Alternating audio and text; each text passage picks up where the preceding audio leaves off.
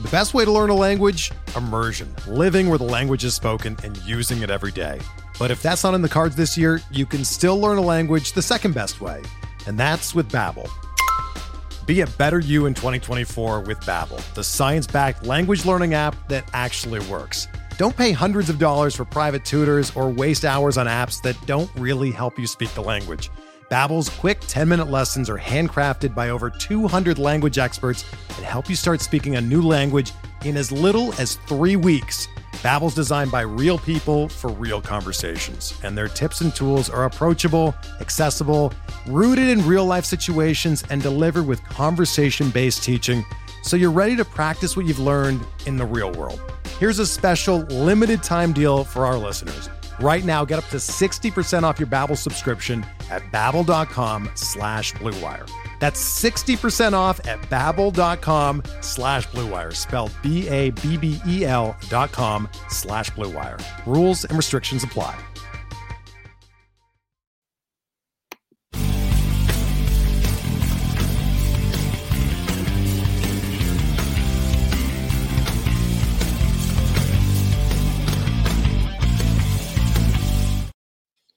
Hey everybody, welcome to the RotoWire Fantasy Baseball Podcast, brought to you by WynnBET Sports, uh, W-Y-N-N-B-E-T.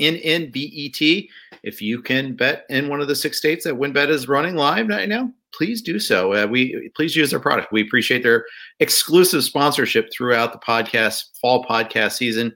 I'm here with Fred Zinkie, Jeff Erickson here. How you doing, Fred? I'm good. Uh, I just read something. I'm going to derail you at first. I'm going to derail you for a second. Good. Vlad's, Vlad Sedler just posted something on Twitter. You're usually the guy giving me things that just got posted. Okay. And I'm going to ask you this this interesting topic. He says if you don't change the default of your name to an actual team name the entire fantasy season, you're a psychopath. I don't think I've ever changed one of my NFC team names. Ever. Like Um, off off Zinkie and then the number that they put beside it or whatever it says, uh, whatever the default is. I don't even remember what it is. But do you change? I'd say you're you more name, sociopath than psychopath, but Do you name uh, your? Do you name all your teams? I don't. Um, I I mean, if I do, it's Ickey Shuffle or some. You know, it's Okay. rarely except for one league, which I I try to get a little bit more pop culturally, but even then, it's usually not a recent pop culture reference. Like uh, I, I'm a fan of the show Justified, so I named something off of Wynn Duffy, a character in Justified that I thought was a pretty clever character, a fun character. So, at any rate, he, he was also so- a sociopath too, but he was he was entertaining. Um, I am just not good at team names. I don't. Great, I don't same. I don't really enjoy the process. I, I I get a chuckle over good ones from everybody else, but it's uh, how many times is it my ball Zach Ertz? Okay, great. Oh, you're so clever there. I mean, stop. you know, you know, it, it's yeah. I, I've only seen that like 37 times. Like, come up. You know, if you're going to be clever, be clever. Don't you know? And try not to be crude. And Yahoo just tweeted out also this. So I got two reasons that they just tweeted that their most common team name this year is uh, saw that. Bishop Sycamore, which Yeah. totally makes sense. That's a wild story. But you're right. I'm not great at team names. Back in the day, like early 2000s, when I would have like one or two fantasy football teams and like one or two fantasy baseball teams, I would come up with a name. Like playing at ESPN or playing at Yahoo, and those are my only teams, and I would come up with a name. Now I just have so many teams, so many baseball teams, so many football teams that I find I just never name them. So I have I have one league where we're required to. Or it's a home league. We're required to come with a team name. There, my team name is then been used in a lot of others. It's El Scorchos, and that's uh, based off the Weezer song El Scorcho. Uh, I just think it sounds like a good baseball name. It's like you're hitting. Uh, or I'll name it after a red, like Mario Soto's Circle Change. I'll, I'll call it that or something like that. Right. Um, I'm I not think I, very I was good at gonna say, names. Uh, yeah, me neither. But I might try to come up this offseason with a good team name and then like use it for all my teams and then I'll just number them or something. Right. Yeah. Like El, El Scorcho's one, El Scorcho's two, but like all my teams will be that name. And I, I always thought all season that my with Jeff Zimmerman, my main event team should probably be ZZ Top or something Mhm. like that. Like Yeah, sure. Zimmerman, like that's an easy one. Like, but for me personally, for all my teams that I'm on my own with, I'm, I'm going to try to come up with this is an off-season goal of mine. I'm going to come up with a good team name, maybe related to where with a, with a city and uh like I'm going to come up with a name like from where I live and like a good name or something, something good. And no gonna, goes because you don't sleep on this team. Uh, I don't know. Yeah, I'm gonna no, I'm gonna have something. I, whether it's a Canadian pun type thing or like whether it. I I don't know, but I'm gonna come up with something by next season, and I'm gonna and I'll and then I'll number the teams or just name them all that. And uh, in the NFBC, I'll probably not I have to number them just to keep them straight or something. But maybe anyway. I'll just I'll just name them all Vlad Sedler, and then I'll manage really badly, and then I'll ruin his reputation. uh, but that's part of the devious plan. So we'll see about that. Maybe, Good maybe idea. not. Good idea. Good idea. Anything to put me in a better mood than uh, what my Reds are doing right and now. what your Reds are doing, which is oh. just losing a few games. It's not the end of the world, dude. it is the end of the world. They're they haven't terribly. They haven't done well. Their pitching is still there. Like they did. If you lost all these games and lost your players to injury, I would get it or something. But they're there. Mm-hmm. They'll come back. I did have. I did happen to put in the notes that they play four of their next eight against lefty starters, which we know they're not good at, and but they aren't good lefty starters for the most part, but they are lefties. And then they face Scherzer and Buehler. At least that's what's scheduled right now. So that's their next ten games. That's for them not good. So my rebuttal is Jon Lester shut them down last week. I know. I He's know. Jon Lester. I know. So now, although Mike Minor couldn't, uh, and uh, yeah. and of course Jay Happ was a bridge too far. Uh, so of course He's I used Happ and friends and family. We talked about this on our yes. show, our pod, and it was like, yeah, there there is a bridge too far. Um, and we, yeah, I managed I managed to cross that one, but I'm just so pessimistic. We you know we lost two out of three to the Tigers, two out of three to the Marlins, two out of three to the Cardinals, which is direct competition, mm-hmm. two out of three to the Brewers. I mean, it's just at, eh, no. It, this is supposed to be you know you have an easy schedule you got to take advantage of it but I think they were playing over their skis to get to that position probably. where they were in the wild card in the first place, probably. And now the Padres aren't absolute caca anymore. So yeah, that, all that progress is lost. Yeah, it becoming this thing becoming like a four or five team race is mm-hmm. the big is the concerning thing for me. Like if they had a losing streak, but then there's still just them and the Padres. Okay, but th- what's happened? I think what this losing streak's really done is it's it's given the Phillies and the Cardinals. Like it's given them some life now that they're like, hey, if we if we one of now you're playing the odds that out of the Padres, the Phillies, the Cardinals, like one of them here could go on a run and win eight to ten or something right. like that. Um, if it was just them and the Padres, it's like a little easier to kind of just go ass backwards in. You know, we weren't great, but neither was the other guy. Now they're going to have to play some good ball the rest of the way, which they're which they could do. Yep, that's right. It's good. You got meaningful September baseball. It, life is good.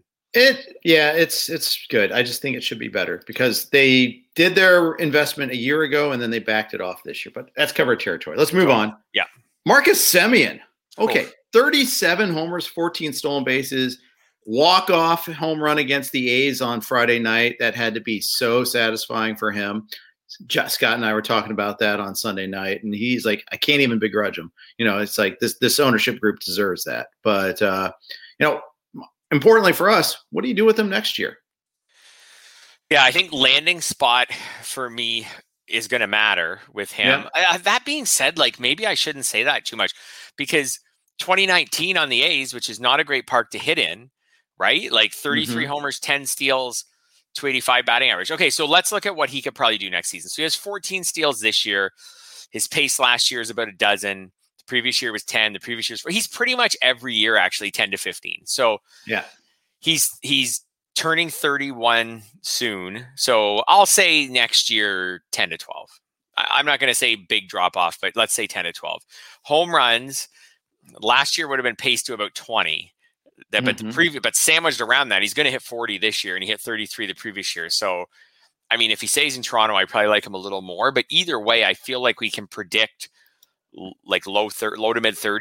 Do you think that's fair for next year? 30 if he gets 41 or something this year, do you think next year 42? Do you think next year it's fair to predict even 33, something like that? Yeah. Uh... So 33 homers, 33 homers, let's say 11 steals. And then the batting average, that one's a little trickier. Um, his BABIP's not high this year. I'll say somewhere around what it was this year. This year's 267. So 33 homers, 11 steals. This year he's hitting 267. His career's 256. Something like 265 probably makes sense. Yeah. So 265, 33 homers, 11 steals. The count other counting stats I'm not going to get too into because that'll depend on who who he's on.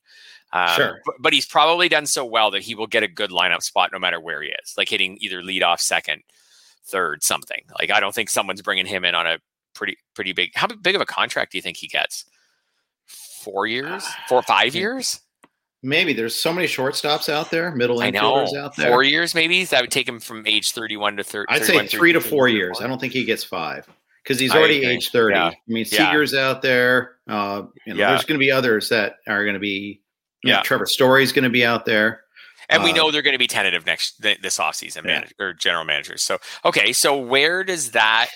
So so where does 33 homers and 10 steals or so, 10, 12 steals? Where does that put you in a draft?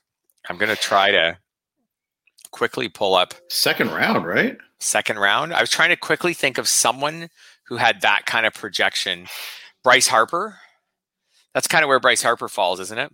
Mm-hmm. Every year. Plus, you Like, get it at shortstop and second base because he's Oh. got 20 games at short, so he's going to qualify at both.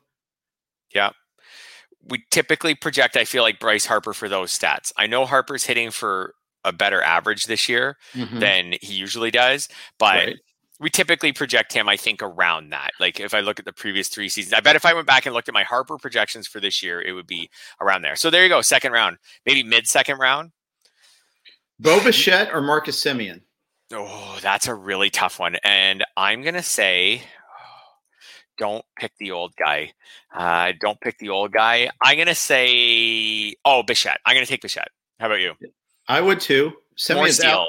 Using our earned auction value tool, Semien's outproduced uh, Bichette by two bucks only. Plus, you get the age difference. Yep.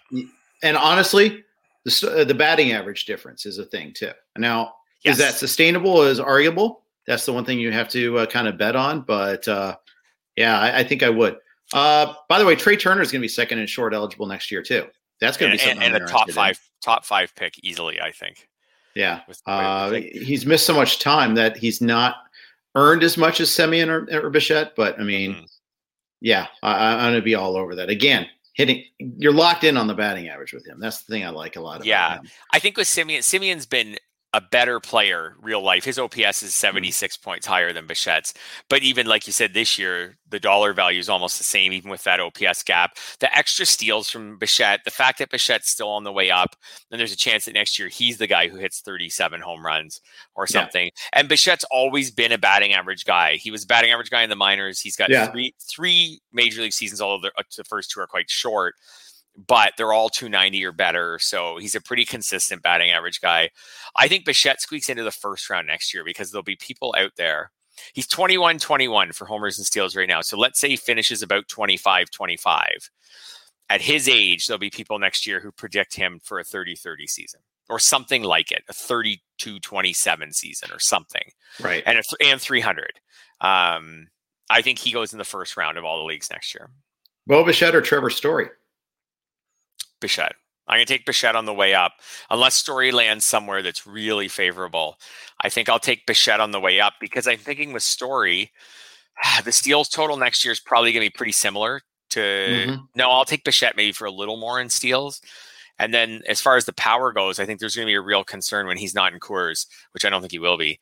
Um, is he still a 35 homer guy somewhere else? Because he he was for a couple years. Last year his pace was 30 something. This year he's not. He's going to get to not even 25. So He's going to be a 2020 player, though. Absolutely. and the yeah, absolutely. But the, there's going to be. I was the no air no to Arenado guy this year and took lots of flack from people on Twitter about how dare you? He's going to be just as good in St. Louis as he was in Colorado. And I was like, well, Did like, people no- say there he's going to be just as good? Who said I that? got I, I got not not what I would call no like like like people not experts not not analysts but people when I would write the articles he was going in Yahoo leagues this is remarkable he was going in the late second round when their ADP was rolling in like mid March like late like pick, pick like 23 and I and I Hmm. I was all I was like this is bizarre and a terrible strategy move I don't know if it's name value like NFBC he went appropriately he was a fine pick this year where he was going like round I guess six, that- that's the thing is the leagues I'm in. He wasn't. He wasn't going where. No, I he was So fine It was almost like a straw man, but I guess you're dealing with a different universe, and that's fine. yeah. That's great. Yeah, and my basic premise was like in in Colorado, other than the last season when he was hurt, in Colorado he was always a nine something OPS guy, and I was like, that's not happening in with him in St. Louis, and it's right. not. It's it's eight twelve, and he like he's again he's doing fine. He's got 29 homers, 88 RBIs. He probably finishes somewhere around 33 and 100. He had a good year. If you picked him in round six, like he's not the reason. If you don't win your league, he's not the reason. Yeah, and the thing that's got is hurting, and this is true with a lot of players that leave course. It's the batting average. It's not the yeah. power. Yeah. Um, 29 homers, like you said, he's hitting 257 though. 88 RBI. He's hitting the middle of that lineup. Uh, quick appreciation for Paul Goldschmidt. In fact, I need to get Jenny Butler on the show because she's her tweet inspired my appreciation for Goldschmidt this year. 286, 24, 82, 10 stolen bases and 76 runs. That's a really darn good year. You got your yeah. money's worth from Goldie this year. Yeah. Yeah. Two veterans. It goes to show that like you can take veterans and they can have you like you can get your money. Like there's nothing wrong with that. And same with if you mm. take Semien early yep. next year or something like that. Uh, with Arenado, like again, I do think what do we always talk about with Coors that like people really in the know will say that it's the batting average as much as the power that Coors right. bumps up. Well, if Arenado was playing in Coors this year, I'm sure someone smarter than me, whether it's Derek Carty or someone like that, can tell us if he just did put all his batted balls into play at home at Coors this year, that 257 would probably be, I don't know, 280, 277, something like that. So overall, maybe 275, something like that. So not being in Coors for sure factored in with him. Um, anyways, a, yep. little off topic there, but but he was a fine pick in NFBC. Went way too early in Yahoo. And back to Trevor's story, if he leaves Coors, which he will, I'm going to be a little skeptical on the batting average and the home run totals. Sure, being, him being able to get back to to what he was. So yeah, I can share. I'll take, I can, I'll take share that. And I also think with some of these hitters, not story, but when we're talking about Bichette and Semien, somehow pitching will find its way into the top 20 picks next year. It always does, especially late in draft season. But mm-hmm. man, there are not a ton of pitchers to take in round one next year. This was actually one of the things I put in my notes was like, could you just take Scherzer in round one next year, even though he's going to be 37 on opening day and 38 when the season ends? Because he's been so good this year and like, are you taking Scherzer or Degrom next year? I think you can. Let's talk about that in a second. Let's sure. get a note, quick note here from our friends at WynnBET, and we'll talk about first round pitchers. If there's one thing we appreciate here at RotoWire, it's making good decisions, and even more so, making the right decision. Listen up, folks. I have an incredible offer for you with RotoWire's newest partner, WynnBET, the premier digital casino and sportsbook app. WynnBET is now the exclusive sponsor for RotoWire's fantasy podcast. WynnBET brings you all the latest action with a user-friendly interface, money line bets, boosted parlays, over-unders, round robins, live betting, and so much more at your fingertips. Want a break from sports betting? Head into WynnBET's digital casino and take a spin on roulette. Double down in blackjack, where you might see, uh, you know, Fred Zinkie sitting down there with a uh, smoking jacket there, right next to you. There, slam the slots or try your hand at baccarat. WynnBET is currently available in six states: Colorado, Indiana, Michigan, New Jersey, Tennessee, and Virginia while rapidly expanding. At WynnBET, the possibilities are limitless. WynnBET is currently offering all RotoWire listeners a risk-free bet up to $500 on your first wager. Download WynnBET now. That's W-Y-N-N-B-E-T. WynnBET, the exclusive partner for RotoWire's fantasy podcast. We're driven by the search for better. But when it comes to hiring, the best way to search for a candidate isn't to search at all. Don't search match with Indeed. Indeed is your matching and hiring platform with over 350 million global monthly visitors, according to Indeed data, and a matching engine that helps you find quality candidates fast. Ditch the busy work. Use Indeed for scheduling, screening, and messaging so you can connect with candidates faster. Leveraging over 140 million qualifications and preferences every day, Indeed's matching engine is constantly learning from your preferences, so the more you use Indeed, the better it gets. Join more than 3.5 million businesses worldwide that use Indeed to hire great talent fast. And listeners of this show will get a $75 sponsored job credit to get your jobs more visibility at Indeed.com slash BlueWire. Just go to Indeed.com slash BlueWire right now and support our show by saying that you heard about Indeed on this podcast. That's Indeed.com slash BlueWire. Terms and conditions apply. Need to hire? You need Indeed. Whether you're a world class athlete or a podcaster like me, we all understand the importance of mental and physical well being and proper recovery for top notch performance. That's why I'm excited that Unifyd Healing is sponsoring podcasts on the Blue Wire Network. Unifyd Healing is a new and super innovative global network of wellness centers powered by Energy Enhancement System, or EE System. If you haven't heard of the EE System yet, then you'll want to listen up. This technology promotes wellness, deep relaxation, purification, and rejuvenation. Wherever you are across the globe, access to a center is easy and affordable. Interested in experiencing the EE System technology for yourself? Go to unifydhealing.com slash bluewire to learn more and find a center near you.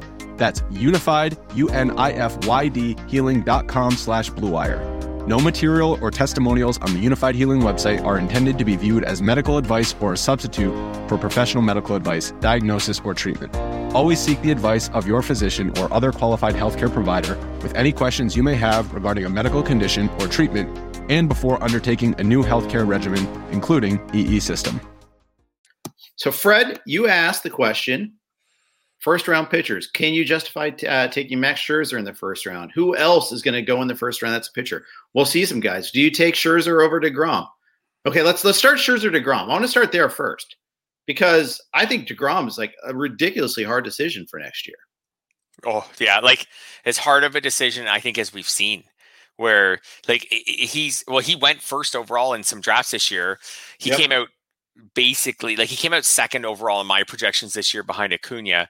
Um, I could understand exactly how different people with different weighting systems would have him first.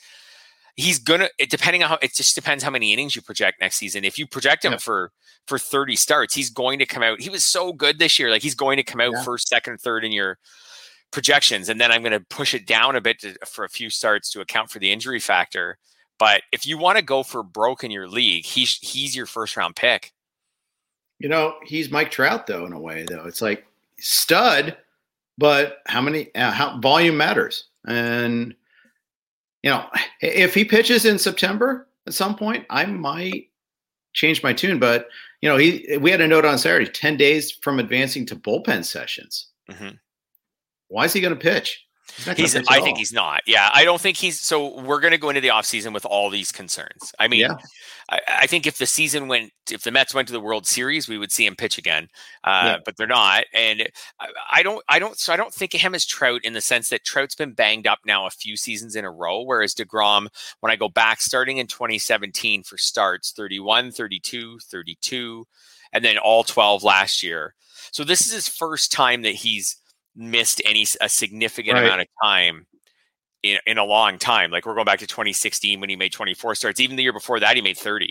He's actually been, but we did see a little bit of bumps and bruises last season. He didn't go on the IL, but remember he was scratched once or twice, and there was some or some once or pushed back or something. there was some side tightness, and then everything and then this year we've got the we've got the back and and the side and now we've got the forearm which is more concerning I don't know. I think I think if I was in it, how about this? I think if I was in a main event, I would be interested in putting some chips into Degrom in the first round because you're trying if you're trying to win something big. If I was just yeah. trying to win a league like my Tout Wars league or something, maybe I would rather just wait till the next round and just take a hitter and then wait till the next round because I do think Degrom goes in the first round next year, don't you?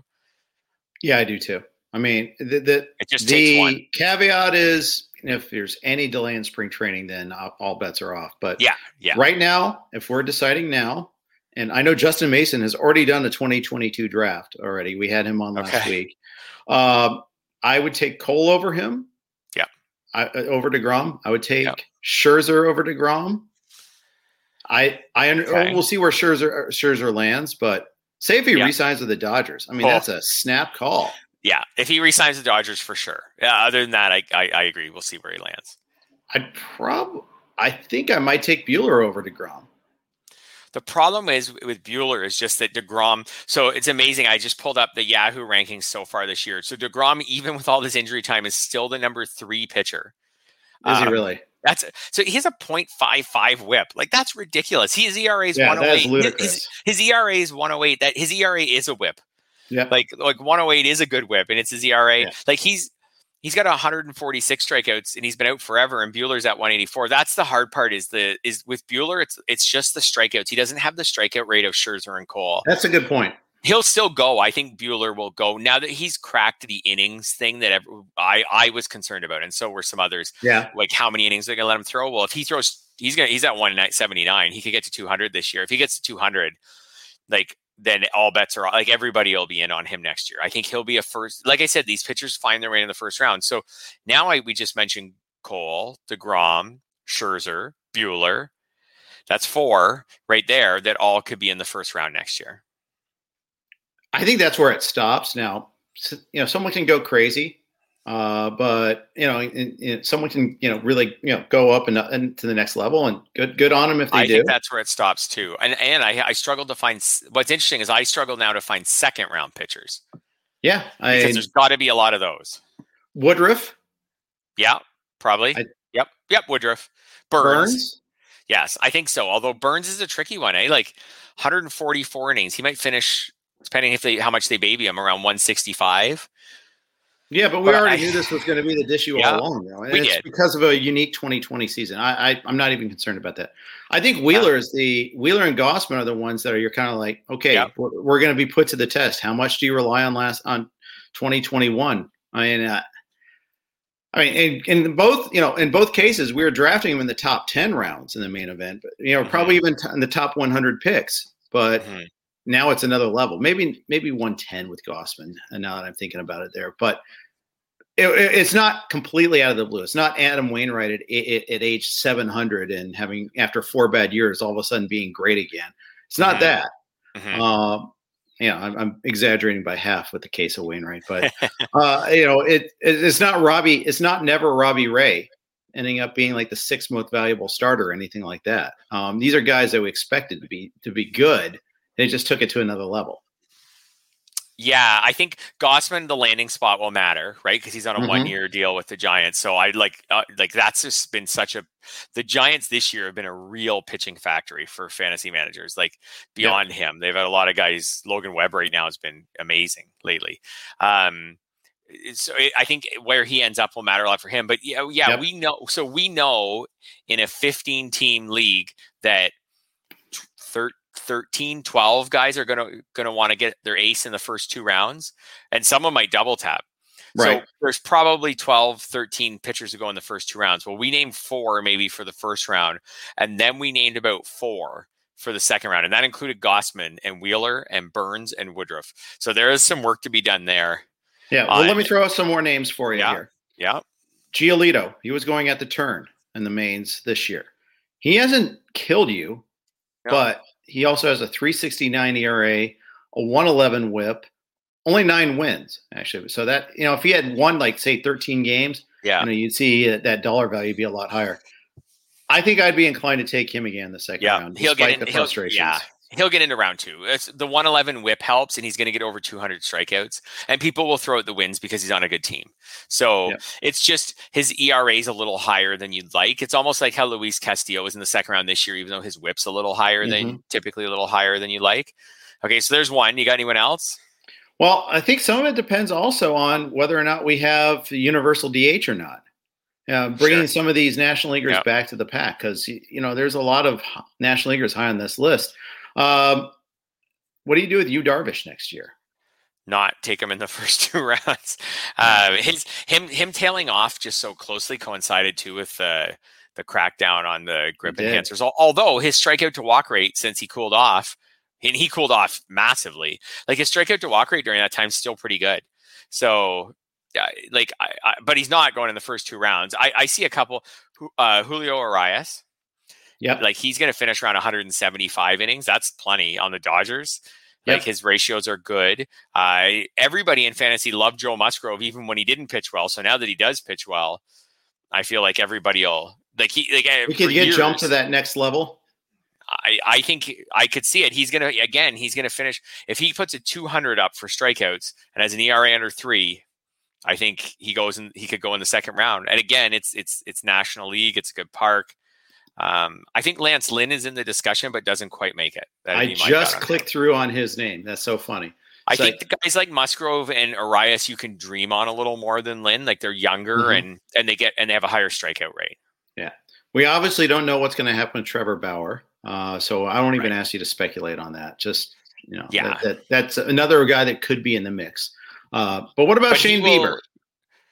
Oh, that's a good one. I forgot about him. Yep, uh, Shane Bieber Yep, he'll be a second round pick. Someone will dream on him. He was a first round pick this year, so someone will be a second round pick. You're right. And now I'm getting an injured guys. I don't think Jack Flaherty will make the second round. No, But way. uh, no, I know you've been burned by Flaherty.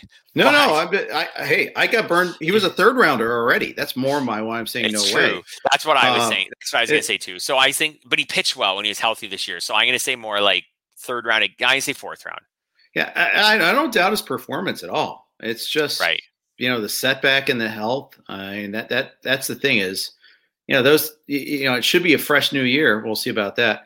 Brad Johnson asked Chris Sale, "What do you think about Chris Sale next year?" Uh, he'll go high. Someone will. depends how his innings are going to be next year. Like what they're if they're going to let him go full out with his innings or not. Um, and I knowing the Red Sox, I think they'll tell us uh, before we even draft. So I'm going to say Chris Sale. I think the inning concerns will be enough to push him down to round maybe the two three turn, something like that, early round three. What do you think? Uh, yeah, there. We'll see. I mean, we'll see what the, you know how he finishes in September, how what he looks like in spring. The later I draft, the more likely he he strikes me as a helium guy. Like he's going to be one of those Yeah. guys, but that he'll be early second by the time we get to late March, if everything is going if smoothly. if the Red Sox come out and say we're taking it slow, we're going to have six starters early in the season, we got to pace him out. He's only going to throw, you know, we're going to Mhm. keep his innings down this year. You know, like like then I could see him going all the way down to like late third round, early fourth round. But if you're right, he's the kind of guy who could go out in spring training, have one of those three innings, eight strikeouts, and all of a sudden everybody's talking about him in in round two. So I think Bieber's a good one. I think Bieber will not go in round one, but I could see him going in round two. I guess we did just fill the names enough. There's enough guys out there. You just have to you have to hope and dream on a few of these guys, like whether it's yep, hoping and dreaming, like whether it's it's uh, Urías or Musgrove, or so if, if you're near the back of the pack on those. This is what happens every year, I guess. If you're at the back of the pack on those guys, you have to dream a bit, which is then what causes some people to say, "Well, forget it. I'm just going to take Cole second overall." Or fourth overall, or something like that. Right. Because I don't, I don't want to dream on one of these guys at pick 27. So I'm just going to take Cole, and then I'll get some hitters later. and that might be the right play. Maybe. Yeah. Yeah. Yeah, for sure. Uh, we'll t- a little more news items coming up in a second, but first, another note from one of our sponsors. Uh, let, let's talk about our good friends from Vivid Seats. The summer is coming to an end, which means only one month until postseason baseball. There's no better place to be than Vivid Seats to watch your team race towards the postseason. So grab your MLB tickets, maybe a stadium hot dog or two, and cheer on your favorite team from the stands. Even better, they have a rewards program designed to provide real rewards for fans. Earn rewards, ticket upgrades, and perks just for shopping. If you're looking for tickets to the game, to see your favorite performer, or that new show everyone is talking about, Vivid Seats has it all. Vivid, visit vividseats.com or download the app today. Vivid Seats, experience it live. I'm here with Fred Zinkie. I'm Jeff Erickson. Let's talk a little bit, uh, Fred, about Charlie Morton. Got picked up for next year, 20 million. Know, as opposed to last year where the Rays thought he was kind of done hmm and they didn't pick up what seemed to be a pretty reasonable option. And for a month, they seemed like they were really right. All of a sudden, Morton's been awesome. We didn't mention him among possible early picks, but you know, he's been among like the top, you know, 15 starting pitchers in baseball this year in terms of value. Uh, you know, he's got 100, 185 strikeouts, 13 wins, 347, 1063 whip. Where are you on him for next year? Yeah, I think like just because of his age, I'm going to say like a number, like a mid-level number two, mid to low level number two. I, maybe I'm pessimistic. I, I could see him being undervalued in some circles because he didn't get off to a great start this season. So when some people caught quit paying attention, like whose teams fell out of the race, his Mhm. ERA at, at mid-season, right? His ERA is close to four. Not quite Yeah. mid-season, but you know, like I got him at a 403 in late June at one point, a 391 in on July 8th. It's a 391. So people who really paid attention in the first half and then started drifting off in summer, I could see saying, "Oh, Morton, he's no good. You know, he, he he's not good anymore." But since then, he's been on fire. And the Braves, what's interesting is the Braves. I, I think this has to matter in fantasy. The Braves clearly believe in him. They clearly believe in his talent, and they believe in his and, and they believe in his health. And Alex Anthopoulos is a good general manager.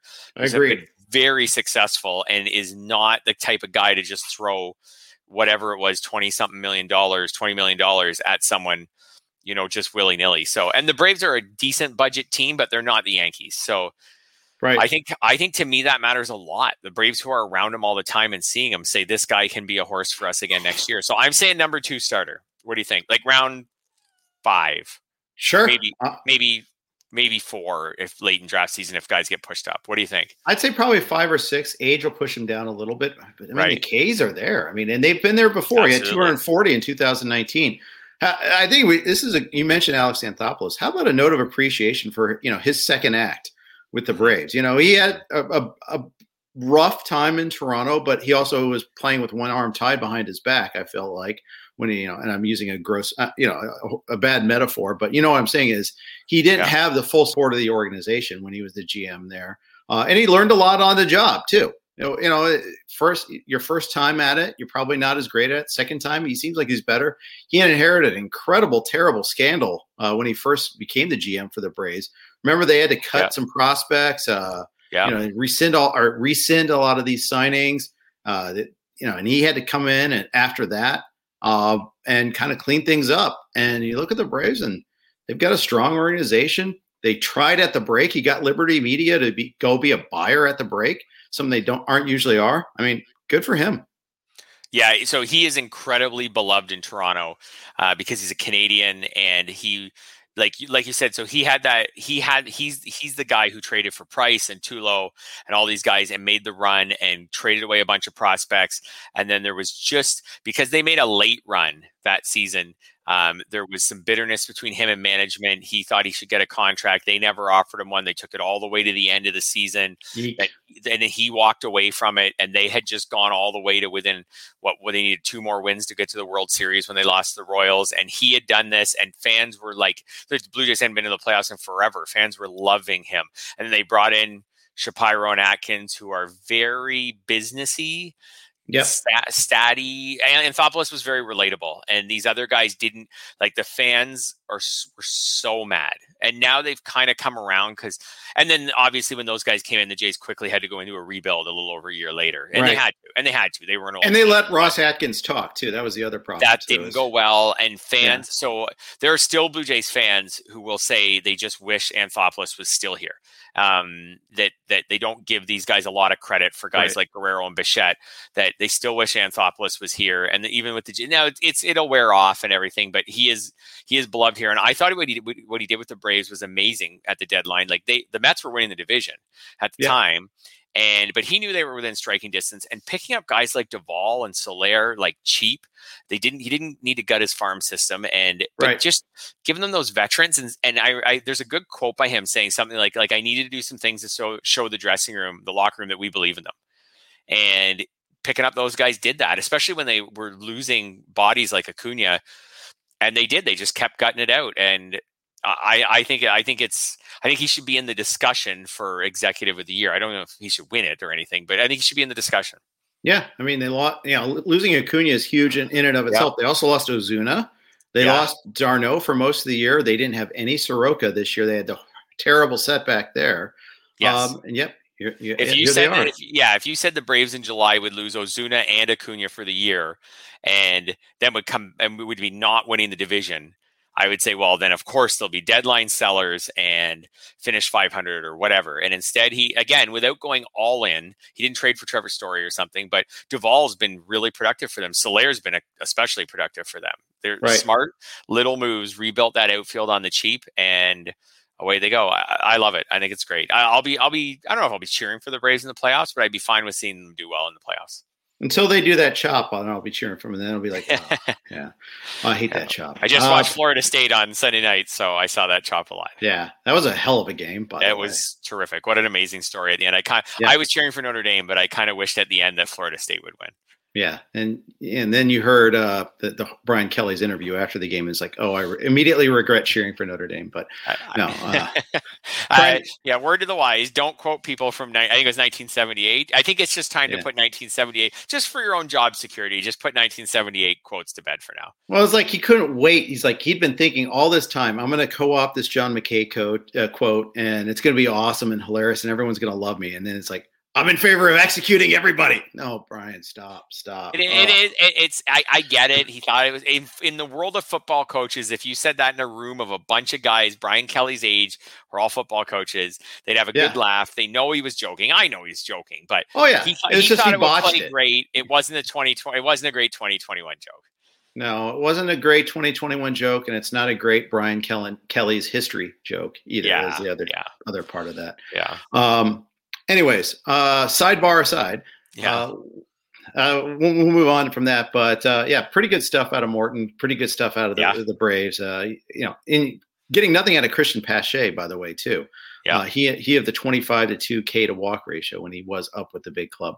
Uh, Wander Franco, another you know, talking about elite prospects. Hitting two nineties, had this great on base streak, thirty six games now, I think.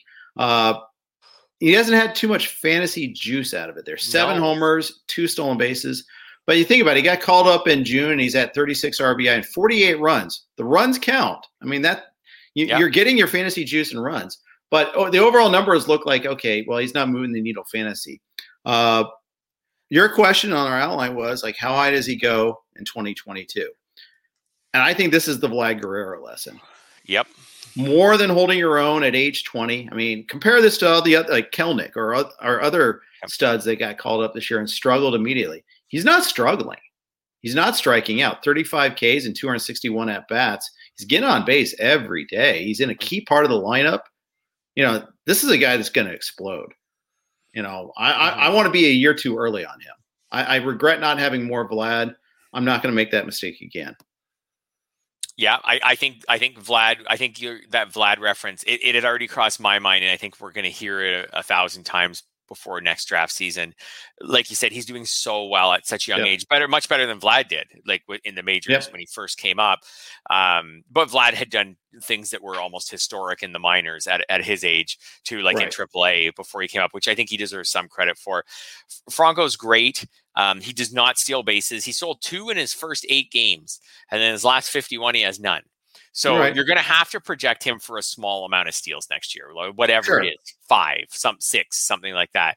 Um, but I think you can project him to have a really high batting average, whether that's 300. I might even go higher than that. Like he's 290 right now with a reasonable BABIP. His strikeout rate's incredibly low. I think I could project him to go to be like Vlad, like be someone who's contending to win the batting average title next yep. year it'll just be so but it's hard to get into those first two rounds if you don't steal some bases. Like you're gonna have you gotta have a lot of power to get in the first two rounds if you're not going to steal bases. So this year he's hit seven in 59 games. That prorates out to 17 18 home runs.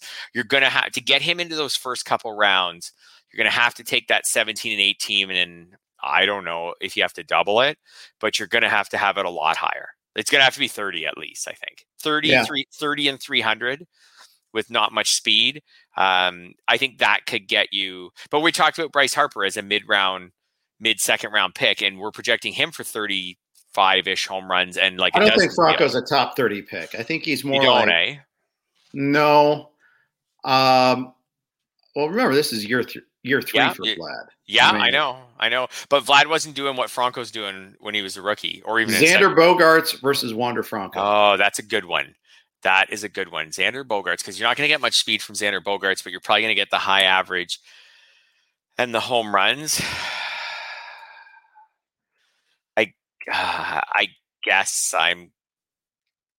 I guess I'll take Xander Bogaerts because he's done it and he's still even on the right side of 30. What do you think? That's a that's a good I'm, I'm going Bogaerts. Um so that I'm not really Franco thinking too bad of it. Okay, I, so I that think, puts Franco more, more, like round maybe five for you, four or five, because Bogaerts is kind of round three. I'm, I'm going to say like Bogaerts middle round three, like he was this year, and Franco yeah. in round four, like end of three, beginning four. Uh, it's close, but I'm going to go Bogaerts, and I'm probably going Tim Anderson too. Right. And uh, you know, and the other th- the thing that's interesting with Franco and I usually like I'm very vocal that I'm usually the guy who avoids non-base stealers in the early rounds. I want base mm-hmm. stealers and I want pitchers. And I want base stealers who are good at other things, which is why they go in the early rounds, but sure. I want base stealers.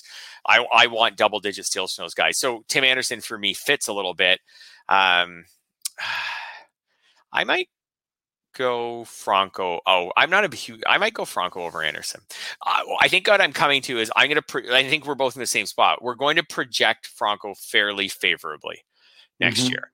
Like I'm not going to hold back on his projections. Right. Like if he only paces out to to like I said, someone who's if, if his pace this year was 17 or 18 homers over a full season, I'm going to push that like decently and expect the power to come and a high batting average. I I I love to see him steal like three or four bases down the stretch, so I could kind of project him to get even 10 or 12 steals. I but I am know. thinking I, like 25 and seven right now is what I'm leaning at right now. With a, like I think I'm going to go higher. Average. I think I'm going to go higher than that a little bit. On I which? Not the seven, the 25, and the and I and I'm going to put the batting average. We'll see the rest of the way. I shouldn't start projecting 2020 stats when, especially for him yet. But I'm interested in predicting 2020 stats would be really cheating. Sorry, 2022 stats. 2022 stats. Um, but I might even push that batting average a little bit 306, 310, something like that. I don't know. And, and as you know from doing your SGPs, little things make a big difference in the rankings.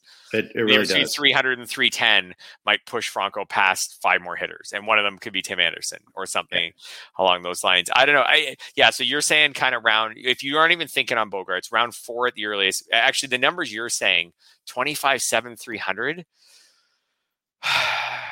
round five. Is that DJ LeMahieu going into this year? Actually, he was. Boy, that's a, you don't want to hear that comp now. Uh, but no, but it's what you had projected for right, LeMahieu. Right, right, do you think going into this year?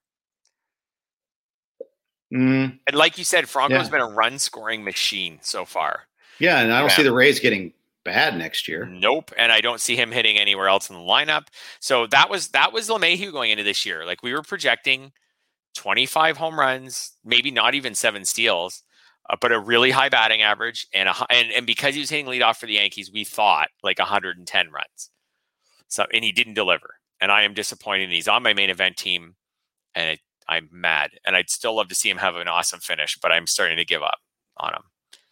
But anyways, I think I I could, but that got him into round three. So maybe Franco does get into round four, round three. I don't know the three four turn. Only takes maybe. one guy. Only you're right. It only does yeah. take one guy. Yeah. Um, I'm going to do a name this player when we come back. But first, a quick Ooh. note from your your your other company, Yahoo. The new NFL season is fast approaching, and Yahoo is excited to kick off daily fantasy football. Yahoo is also excited to announce that its platform will now be Fred Zinkie, I mean shark free. to, to celebrate the opening of Yahoo Daily Fantasy Football and being shark free, Yahoo is giving users the opportunity to claim free $10 in contest entry credit. Users can take advantage of this free $10 entry to credit offer to join Yahoo's Week One $1 million baller contest. The $1 million baller contest features 200,000 in guaranteed prizing overlay. 25% of the players entered will be paid out, including first place receiving $100,000 and an entry to the first ever Yahoo Fantasy Football Championship live finals event, which will occur at MGM National Harbor in Maryland this December. Play daily fantasy football on Yahoo this season. Visit sports.yahoo.com slash daily fantasy slash welcome to claim the free $10 offer. Thanks to Yahoo for their sponsorship and by extension, Fred. Uh, Fred, name this player. Okay. Since the All Star break, he is hitting 335 with 15 homers, 40 RBI, 35 runs, and three steals for the season, he's hitting 283, 340, 519, 27 homers, 83 RBI, 10 stolen bases, 84 runs, uh, and even 32 doubles. Who is this player? And this player is on 75 to 80% of my teams this year.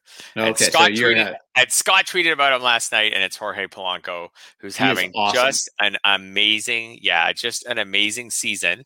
That being said, his season looks a little it's a little more powerful and i guess a little more speedy but it's not entirely different from two years ago our last full season like 859 ops this yep. year 841 in 2019 he was really really good in 2019 so it shouldn't. I guess it shouldn't totally shock us. No, it shouldn't. Uh, yet here we are. And well, it's because he was very me- blah by, at the All Star break. He's just yep. caught fire. Yep. And this is what not having a two month season will do. You can have bad three months and still have a great season ending stat line. Yep. Yep. Uh, yeah, absolutely. I think he's someone who Uh, I don't know. I, will wait until the end of the season and look at his underlying statistics and like his Fangraphs page and things like that in greater detail and decide. I think I'll project obviously some regression because the first half, like you said, he was he was playable in fantasy, but that's it, barely. Right. And last year he was not very good and at all. Um, so no. it's been really up and down. Like he has almost a calendar year of being not very good, and then he's caught fire in the second half. So I have a hunch like he's probably going to finish with 30 homers. 30 and 10 is really good. It's not Marcus Semien, but it's pretty darn good. I think I'll have to scale that back next year, but like he, he's the type of league winning type player that you see in the middle rounds drafts. Like I was continually yeah. taking him around round 15 or so, 14, 15, I felt like in, in the 15 team leagues. Um, Eh, eh, like I, I felt like he was just going to play a lot and had some plenty of bounce back potential. He's 28. He's in the prime of his career. I thought he was. I, I wasn't expecting this, but you can fill your roster with like mid career locked in playing time guys in the middle rounds, and they won't all work out, but but some of them will. Like you don't have. I guess I'm what I'm saying is you don't just have to get your breakout guys from 22 and 23 year olds. Yeah, that's right. Yeah, that, that's Which a lesson we continually we, learn. Yeah, sometimes we get into that to thinking that, like you said, like we've talked earlier about how many RBIs Adam Duvall has this year, right? We talked about it a week or two ago, and, and that's an aging player and has been a total, a total boom pick. Uh, yep. No, I can't say a breakout guy, but like has returned so much more than what you thought you were going to get from him. It's not just the 22 or 23 year olds breaking out that give you these unexpected stat lines. It's sometimes yeah. it's the guys in the middle or second half of their careers. Well, yeah, he's age 27 used to be the year. Yep. Um, and now it is, it's not. We're not uh, so, enough anymore. no. Um, yeah. Well, and there's compelling evidence that it is earlier now. It is. Yes, uh, it is. On average, but that doesn't yes. mean you know it, it's it's always that way. And his uh, breakout was his breakout was his age 25, 26 season. It was 2019. Like I said, that season was was as far as OPS, basically a carbon copy of this year. This year's a little better for fantasy because he's yep. run a little more and there's a little more home runs in there. Few fewer doubles, a little more home runs. That's true. That's true. Yeah. Uh, Brad Johnson asked about Alec Bohm. You know, used to be, you know, he was hugely impressed with his approach at the plate last year. This year, he looks totally lost. Hmm. Which guy is he? I don't know. Um, I don't know. So last year, so I wasn't. I have no Bohm. I had no Bohm at the beginning of the year. Mm-hmm. Um, he, like his BABIP last year was 410. Now I know his batting average was 338, so like we could have a lot of regression there, um, and still have an okay batting average. But um, right. yeah, this year his strikeout rate is up, his walk rate's down, but not a ton. His strikeout rate's up, but it, yeah, his strikeout rate's up. But it's not. It's not. Well, it's not good. It's not the worst. Uh, I don't know. I'm just not. I'm still in like prove it mode. Like I would draft him next year if he has a job, starting job with the Phillies. I would draft him like for my bench or for one right. of my or, or, maybe like my corner spot, like around 20 for my corner spot guy, and let's see if the breakout happens. I am not writing him off by any stretch. Right. Um, but I I don't know. He uh, he's someone I think who benefited from a 410 BABIP last year. This year it's still 323 with 245 average. So I think you got to project something like a 250 batting average next year and and decent power, like a bit of oh god, there was just no power this year. No, none. There was there wasn't even a whole lot last year either. He had no, no. That's but, right. There were four home runs in 44 games last year. So now you've got him having basically played a full season with 11 homers. Yeah, he's visiting a doctor to vi- uh, look at his wrist. So okay. that might that might explain a lot for us. And but that also yeah. might mean it's something that hangs over next year too. So it goes both ways. You might say, oh, it explains away everything, but it might not be completely fixed either. So that's something yeah. we'll, we'll still have to kind of kind of sort out a lot there. Good question, Brad. Appreciate you on that. Uh, let's close with a couple other uh, parting thoughts here. Has, did Ian Happ fix fix things just in time to tick everybody off? Now that everybody, every single person dropped him. I I know I dropped him, so I'm ticked off. Uh, I, I don't know. We always knew Ian Happ had pop. Uh, he just strikes out a lot and was totally lost early in the season, and the batting average was terrible. Now his batting average has been much better lately. Uh, is the strikeout rate down lately? Uh, not really, actually. No. Um, maybe he's making better contact. I'd have to go deeper a little bit on that. Maybe he's making some better contact, but he's just back to hitting home runs.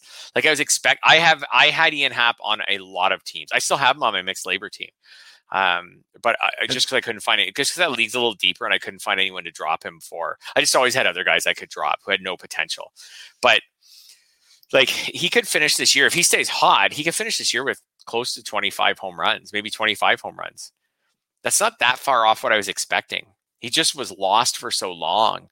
Uh, he'll be back on my boomer bust picks list next year. I'm not closing the door on him yet. There's he can hit home runs and he can steal. Every time bases. you think you're out, they pull yeah, you back in. he pulls in. you back in. He pulls you back yeah. in. Did you draft much of Happ this year? I did have some. I had him in an NL only. I had him. I think I took him in the second chance league, still believing at that point in time yeah. that he was going to turn around. I mean, you wait long enough, anything can be proven right, and you you, you could turn yeah. it around for a week, or you could turn around for yeah. a while. I mean, he's had 19 homers. Uh, last but last 21 days, he's got 1171 OPS. That's gross.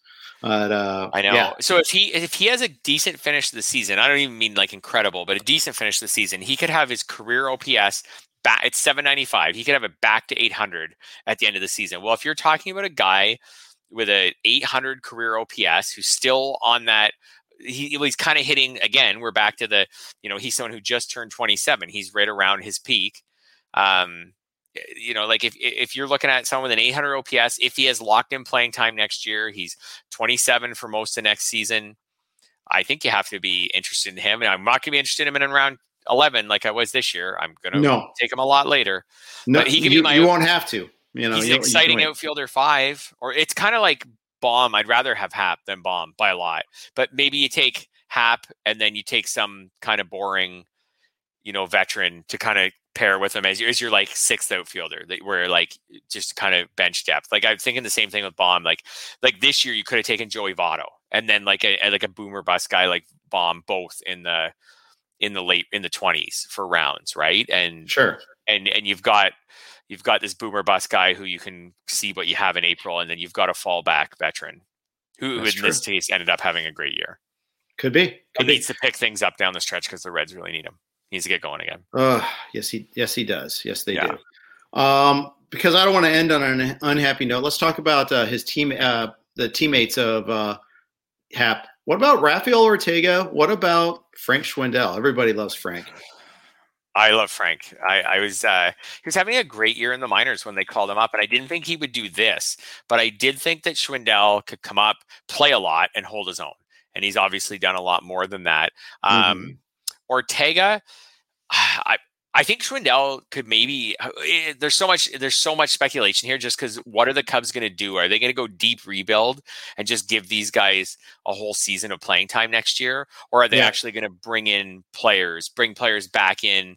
You know, they got rid of Rizzo and Bryant. Like, actually going to bring in players next year and then push these guys to the bench. Um, so there's so much speculation on playing time. If Ortega's interesting because he can steal bases. Like if he played all year next year, yeah, I don't know if he could be a 2020 guy, but he could be around there.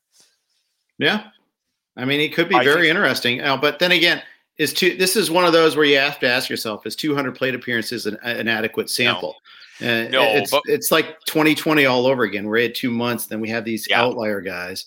Uh, his BABIP's a little high. His BABIP's a little high. I would probably project him if he played all next year to hit like 260 or something like that, which takes some of the shine off him. But the speed's real. Like in in his career, he's got 631 at bats and 25 steals. So if he played all year, he can steal you at least high teens or yeah. something if he plays all year. The the power, I'm not totally uh, that I'm a little less sure on. But but if he was if I knew he was going to play all year, I might project 13 homers, 18 steals, 260 batting average. That gets him drafted for sure. That puts yeah. him. That's not far off where I had Robbie Grossman this year, and I have him on a lot of teams and. Uh, like just that interesting power speed mix guy who you can get in the second half of your draft. Schwindel, I find like he's obviously way over his skis right now, but right. But awesome he's also story, probably got a higher floor than Ortega too. You know, 220 yeah. is in is well within the range for Ortega. Yep. Uh, but I don't think Schwindel hits that poor for batting average. No, he doesn't because Schwindel is not a big strikeout guy. So yeah. I think I, or at least he hasn't been this year. So I think Schwindel, yeah, can have a higher average. He's obviously got no speed, but later in the draft, like Like if you knew Schwindel was the Cubs first baseman next year, would you rather take him or Carlos Santana? Him. Yeah, I think Santana so too. quietly has had a pretty bad year. Pretty bad year, but but Santana's someone who always goes in those 15 team leagues and even the 12s. He's someone who always goes late as like a late round corner infield, round Yeah. round 20, something like that. And you know, he's not you're not excited about him, but he's going to play and he's going to fill out your roster. If Schwindel was playing, if I if we knew he was the Cubs first baseman next year, so I'm going to say I think in 15 teams next leagues next year he goes round 15, something like that, 14, 15, something Mhm. something like that. So and then we'll just see where, where things go from here. But again, again, I have him in, in a few leagues, and I, I was I was interested in him, but definitely didn't think we were going to get. Eh, no one did that we were going to get something similar to this. But he was having a great year in the minors Yep. He was. as a very old minor leaguer. Right. You know, and, and case in point about Carlos Santana, he's got a 699 OPS. He's the Yeah. he's the 12 team league corner infielder killer. If you got him as Yeah. one of your corners and you stuck with him, and I might be talking about myself here. Uh, if you stuck with him for most of the season, well, it's just a killer. Just destroys you. Uh. Not as not Christian Walker bad, but really bad. I, I may have had a lot of Christian Walker this year too. Mhm. Uh, so I will look for at least a run. I will look for a Christian runner next year instead of a Walker, but uh, we'll we'll see about that. That was a, you're right. That was another one. Just was supposed to be these guys like like um, Santana and Walker. They were supposed to be reliable, playing everyday corner infielders, and we didn't Mhm. e- and we didn't even get that. We didn't even get that out of them. So maybe you just go for it with a guy like Schwindel, anyways. Yep, that's kind of my that's kind of my Yeah. thought process there. Yeah. and be ready to swap them out quickly if it doesn't work out. Yeah. Any parting thoughts before we sign off today, Fred?